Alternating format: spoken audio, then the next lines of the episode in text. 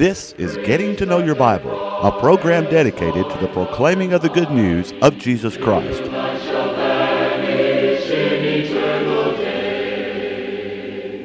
Here's Billy Lambert. It is a genuine pleasure to be with you today on Getting to Know Your Bible, and we do appreciate your watching. Today, I want to discuss a topic that's, that's based on a passage of Scripture deep in the Old Testament from the prophet Jeremiah and it's entitled The Summer is Ended. Now, this is not a seasonal sermon. This is, this is something you could talk about any time of the year, but we want to talk about that, that particular topic today. The summer is ended. I hope that you'll continue to watch as we discuss that today. On Know Your Bible, we offer a free Bible correspondence course, and I, I would like to emphasize that this course is free and, and you're not going to get the course and then later get a bill from us for it. Uh, we just don't do that. We, we, we provide this free of charge because we'd like to help you get to know your Bible. And there's no ulterior motive at all in doing this. And so today we, we're going to make that available. We have thousands of people all over the United States and all 50 of the states and many foreign countries that are studying this course. And, and so many people are, are, are writing back to us and letting us know how much this has benefited them. And many people have been saved as a result of studying these courses. We want you to have it. And in order that you might know how to receive the course, in order that you might learn a little bit more about the course itself, then we would like to pause for just a moment. To help you in your study of the Bible, we want to send you this Bible correspondence course. This course is non denominational, it's based on the Bible, it's conducted by mail, and it's free. To receive this course, write to Getting to Know Your Bible, Post Office Box 314, Summerdale, Alabama 36580, or call toll free 1 877 711 5214.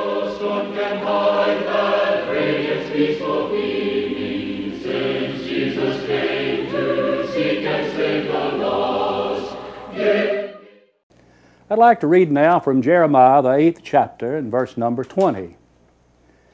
The harvest is past, the summer is ended, and we are not saved. God's people were under attack by people from a foreign country, and they were expecting deliverance. But, but deliverance from the enemy from afar had not come. And thus the plaintive cry the harvest is past, the summer is ended, but we're not saved. That is, we've not been delivered. You know, summer and harvest are, are fit seasons for action. That, that would be the time of the year to take the field, to subdue an enemy, and to bring about the deliverance of an oppressed people because the winter that follows would not be a very fit season for action. It's an infinitely alarming thing when opportunities are lost for, for bringing about the deliverance of, of an oppressed people. And there are many people today in different countries of the world who are oppressed. And, and, it's, and it's a terrible thing when, when we lose opportunities for helping these people. But I'll tell you something that is even more tragic. And that's when opportunities are lost for bringing about the, the spiritual deliverance of a people that are oppressed by sin. The harvest is past, the summer is ended, and we are not saved.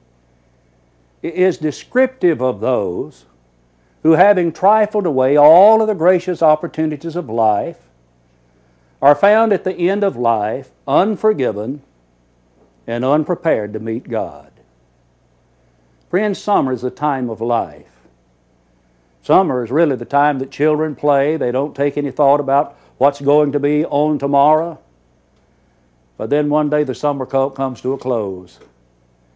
And the summer of life is the time when many make many plans and they have good intentions. This is the time when some people say, Well, you know, I'm going to start reading my Bible more. I'm going to start praying more. I'm going to start attending worship services more. This is a time that many people say, Well, I'm going to start doing better in my home. I'm going to try to be a better husband. I'm going to try to be a better wife. I'm going to try to be a better father. I'm going to try to be a better mother. The summer of life is the time when many children make certain uh, indications of things they want to do in their lives. But then one day the summer comes to an end. And one day the summer of life will be over for us all. James asked the question when he said, What is your life? It is even as a vapor that appeareth for a little time, and then it vanishes away. You see, it is appointed unto a man once to die, and then cometh the judgment. Hebrews 9:27. Yes, one day the summer of life is going to end for us all. If we want to die the death of a Christian, we must live the life of a Christian now while life exists, right now in the summer of life. But, but summer is the time of golden opportunity. Right now in the summer of life is a time of opportunity for, for young people. I hope there are many young people that are watching our telecast right now. Because you see, young man, and young woman, now is the time for you to give your life to God. Solomon said, Remember now thy Creator in the days of thy youth. That, that's another way of saying you give God the best years of your life. That, that's another way of saying that you remember God while you're young. That, that's another way of saying you become a Christian early in life. Eh, that's another way of saying you need to be baptized into Jesus Christ and do it right now. You know, experience and vindication uh, or, or and uh, experience and observation vindicate the wisdom of Solomon on this particular point.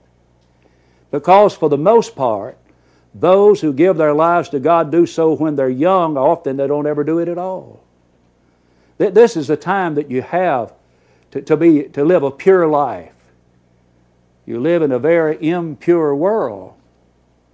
There, there, there's the music, much of which is very, very impure. There are the television shows. There, there, there's the, the internet that, that contains so many things that are impure and ungodly. You, you live in an impure world. Well, right now is the time for you to live a pure life. Paul told a young man by the name of Timothy, keep yourself pure. You see, you need to march to the tune of a different drummer. You need to keep yourself pure right now in the summer of life. Now, in the, in the summer of life, is the time as young people that you need to, to have a good influence upon, upon your, your peers. Paul told Timothy to, to be an example of the believers. And you need to be an example of what it really means to be a follower of Jesus and a follower of God. And to be a Christian. And then now is the time that you have to be the kind of a son or the kind of daughter you ought to be to your parents. One day they're going to be gone. And if you've lived a life of disobedience and if you have broken their heart time after time after time, one day you're going to regret it. You'll regret it forever. Oh, I can hear someone say, well, you know, Brother Lambert said, well, one of these days I'm, I'm going to settle down and I need to sow my wild oats first. And one day I'm going to settle down and I'll devote my life to Jesus because I know I should. I know I need to be living a better life than I'm living right now. Someday I'm going to do that, Brother Lambert. You may do that. You, you may sow your wild oats while you're young. But I want you to know if you sow to the wind, you're going to reap a whirlwind. Because be sure your sin will find you out. Now's the time, the only time you have as young people to live right, to do right, to live for God. I, I read a story about a little boy who was rather mischievous, and, and his father became rather perplexed as to what to do. He tried to try, he said, Well, I'm going to try something else with him. So he said, Now, son, every time you do something bad, I want you to go out here, and I have a door out here on a building uh, outside here in the yard. I want you to drive a nail in that door every time you do something bad. It wasn't long until oh, that door just lined with nails. Every nail in that door was a representative of some mischievous thing the little fellow had been doing. And one day the dad looked at it and went to the little boy and he said, Son, he said, every time you do something good, I want you to go out there and pull one of those nails out of that door. Well, one day the dad went out there and he noticed all the nails were gone. So he complimented his son. He said, I'm so proud of you. He, said, I see that, that you've done so many good things that all the nails have been removed from the door. He said, Yes, Daddy, all the nails are gone but the holes are still there. And I'll tell you, you may try to experiment with drugs and you may get into alcohol and you may get into, into a, a life of, of, of promiscuity. And you may think that you're really living. But one day, one day you're going to regret it. And even if you do settle down one day and you give your life to God, there's going to be a scar. There's going to be a mark upon you. Oh, God can forgive you, yes. I think God forgave David in the Old Testament for his sin. But David said, My sin is ever before me. There was that mark. He could not forget it. And Paul seemed to have a problem in, in letting the past go because he said, I was a, the chief of sinners. Don't sow to the wind. You're going to reap a whirlwind. And now in the summer of life is the time for those of us who are husbands to be what God intended for a husband to be. Husbands are taught in the Bible to love their wives as Christ loved the church. And I'll have to be frank with you, men. That, that's a pretty tall order, isn't it? To, to love my wife like Jesus loved the church because you see, Jesus died for it. The, the love of Jesus for the church was, was an unselfish love. The, the love of Jesus for the church was a serving love. The love that Jesus had for the church was a pure love. The love that Jesus had for the church was a caring, nourishing love. That's the kind of love we're to have for our wives. I remember uh, preaching in a place one time, and some man said, Brother Lambert, I need to talk to you. And I could tell the man was, was really upset. And I, so he went in a room and he said, now, Brother Lambert, I've got, some, I've got a serious problem. And he said, My wife's leaving me. He said, I don't know what's wrong. And he, he said, I make X number of dollars every year. And he told me how much money. And he said, I have a sideline job. And he told me how much money he made with the sideline job. And he told me how much equity he had built up in his house. And he told me all about these material things that, that he had accumulated. And I'm certain the man did that because he loved his family. But he said to me, Brother Lambert, I, I don't know what to do and I don't know what I've done wrong. I was a young preacher at that time. And I really didn't know what to say to the man. And frankly, I don't remember what I said to him.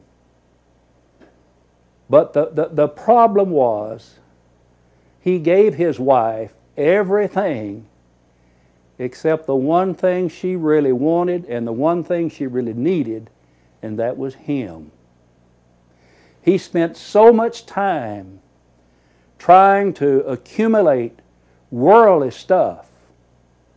Uh, they could have lived on the income that he had from job number one. He did not need job number two, but he just thought he needed that to provide more and more stuff for his family. His family needed him. Do you know there are a lot of wives that live alone? Oh, they live alone. Oh, they have a husband. He comes home from work every day.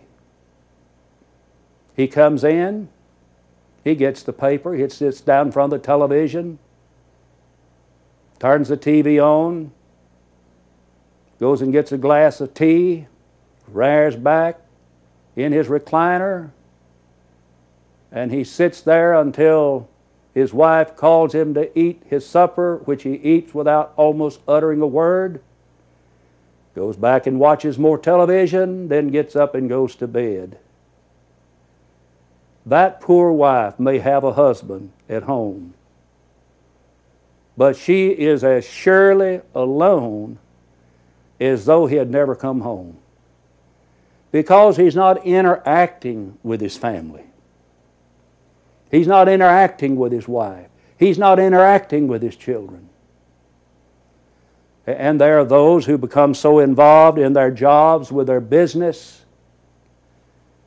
and, and they pour themselves into their business and they're trying to climb, climb that corporate ladder. And then eventually their children are grown and they're gone, and their children don't know their daddy. And then after the children are, are gone, he and his wife are almost like total strangers. I want to speak to you now and to your heart. Right now in the summer of life is the only time that you have to be the kind of a husband that you ought to be. To love your wife. Let her know that you love her. I, I read somewhere that there was a West German survey that re- said that, that, that men who tell their wives they love them every day and they kiss their wives every day will live five years longer. Well, you're looking at a man right now who wants to live just as long as he can. We need to take advantage of the opportunity. Right now, in the summer of life, is a time of opportunity for those of you who are wives. The Bible has a lot to say about women in the home. And, and it says that wives are to be submissive to their husbands. That's not a, a slavish mindset. It's you're just following the leadership of, uh, of the husband in the family. And lovingly, you follow the leadership of the man who says to you, Honey, I love you, and I want the best for you and for our family. You need to be the kind of a wife right now that God intended for you to be. Now's the time of opportunity for, for parents. Oh, what a solemn responsibility we have for parents. See, see, one day the summer of life is going to be over. Well, one day those children are going to be grown and they're going to be out from under your, your care. And the only opportunity you have is right now. Paul said, Fathers, provoke not your children to wrath, but bring them up in the nurture and the admonition of the Lord. In the Old Testament, the children of Israel were told by Moses in the book of Deuteronomy The words which I commanded you this day shall be in your heart. You shall teach them diligently unto your children and so never underestimate the power of the Word of God in the training of your children, the teaching of your children. For perhaps one of the greatest things that you can do for your children is to set a good example before them. But, but yet another wonderful thing that you can do, a great gift that you can give to your children, is the gift of yourself. You, you give your children time. My wife and I have three children. And over the years that I have been married to my sweet, lovely wife, especially in the early days, I was gone an awful lot, preaching in other places, preaching in gospel meetings all, all over the land. And one day I decided to figure up how much time I had been gone from my children. And the best I recall, if I were to add up all of the time I had been gone, it would have been about three years. They, they had missed about three years of their daddy being at home. You see, what have I gained if I save others and I lose my own children? Well, we need to think seriously about how much time we're spending with our children. There was an experiment that was conducted, and I have read about this in a number of places in various magazines and forums, and so evidently there's some element of validity to it. That, that they were trying to find out how much time the average father spent with newborn babies.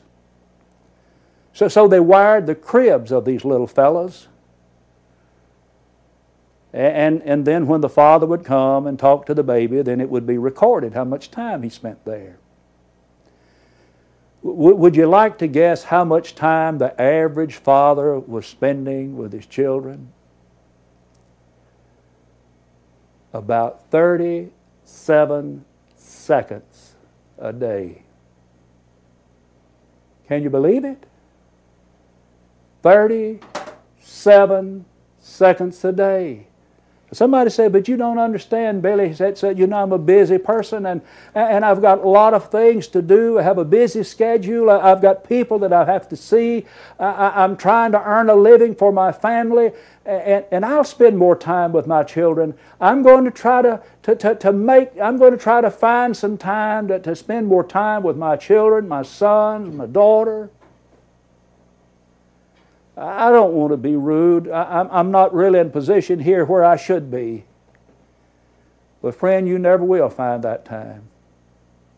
I know personally you'll never find that time. Let me tell you what I learned personally. You have to make time. You never find it, you have to make it. That, that might mean that you have to trim your schedule.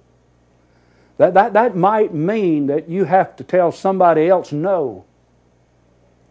I remember a number of years ago that I received a call from a, a city far away from where I was preaching.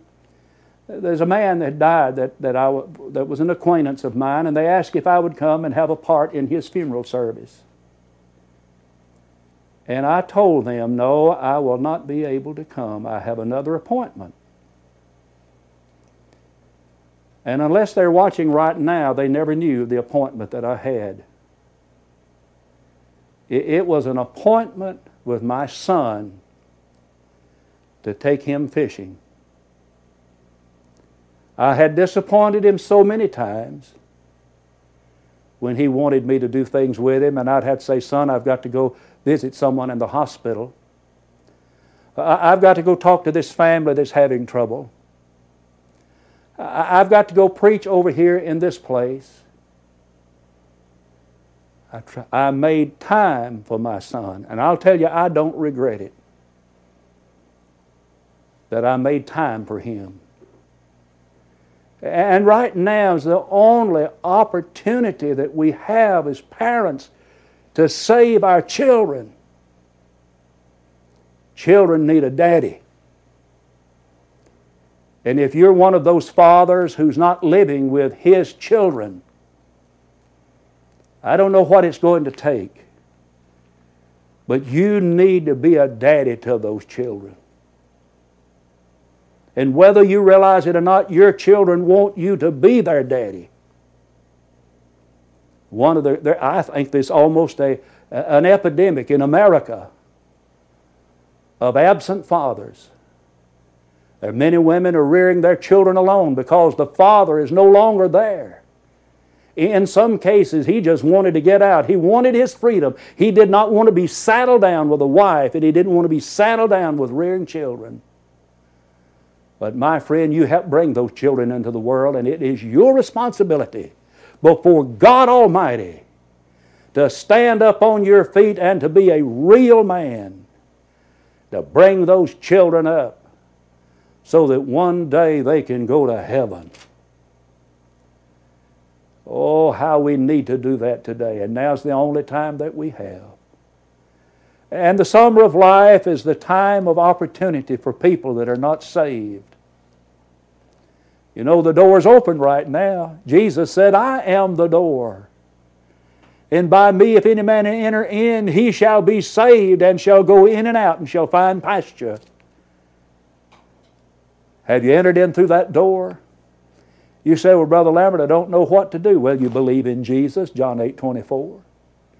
You repent of your sins, Luke 13 3, Acts 2 38, Acts 3 19, Acts 17 30. You confess your faith in Jesus, Matthew 10 32, verse 33, Romans chapter 10, verse 9 and 10. And as a penitent, confessing believer, be baptized into Christ in order to be saved. Because in baptism we come by faith in contact with the blood of Christ that washes us and cleanses us of our sin. There's no power in the water, the power's in the blood. But Paul in Romans 6 3 and 4 says we're baptized into his death, into the benefits of that death. Jesus said, He that believeth and is baptized shall be saved. The door's open right now. But one day the door is going to be shut, it will be closed. Now is the time you have to make things right with your God. And you need to know that the summer sowing determines the fall harvest.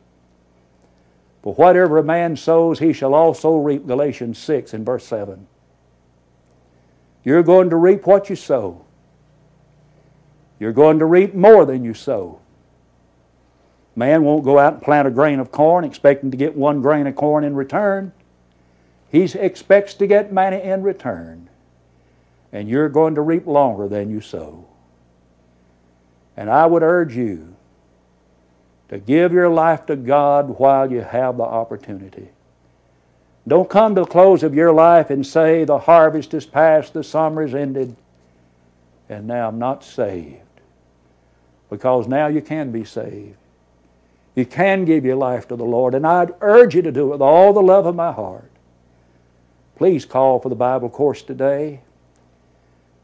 And I would urge you to visit the Church of Christ nearest to you, and you'll find people who love the Lord, who love His Word, who want to help you go to heaven. Until we meet again, may the Lord bless you and keep you, is my prayer. Give me the Bible, holy message me in the narrow way. Precept and love shall in eternal day. Getting to know your Bible has been presented by Churches of Christ. If you have a question about the church, or if you would like the location of a Church of Christ near you, or to receive the free Bible correspondence course, write to Getting to Know Your Bible, Post Office Box 314, Summerdale, Alabama 36580, or call 1 877 711 5214. This is a free call. Join us next time for Getting to Know Your Bible.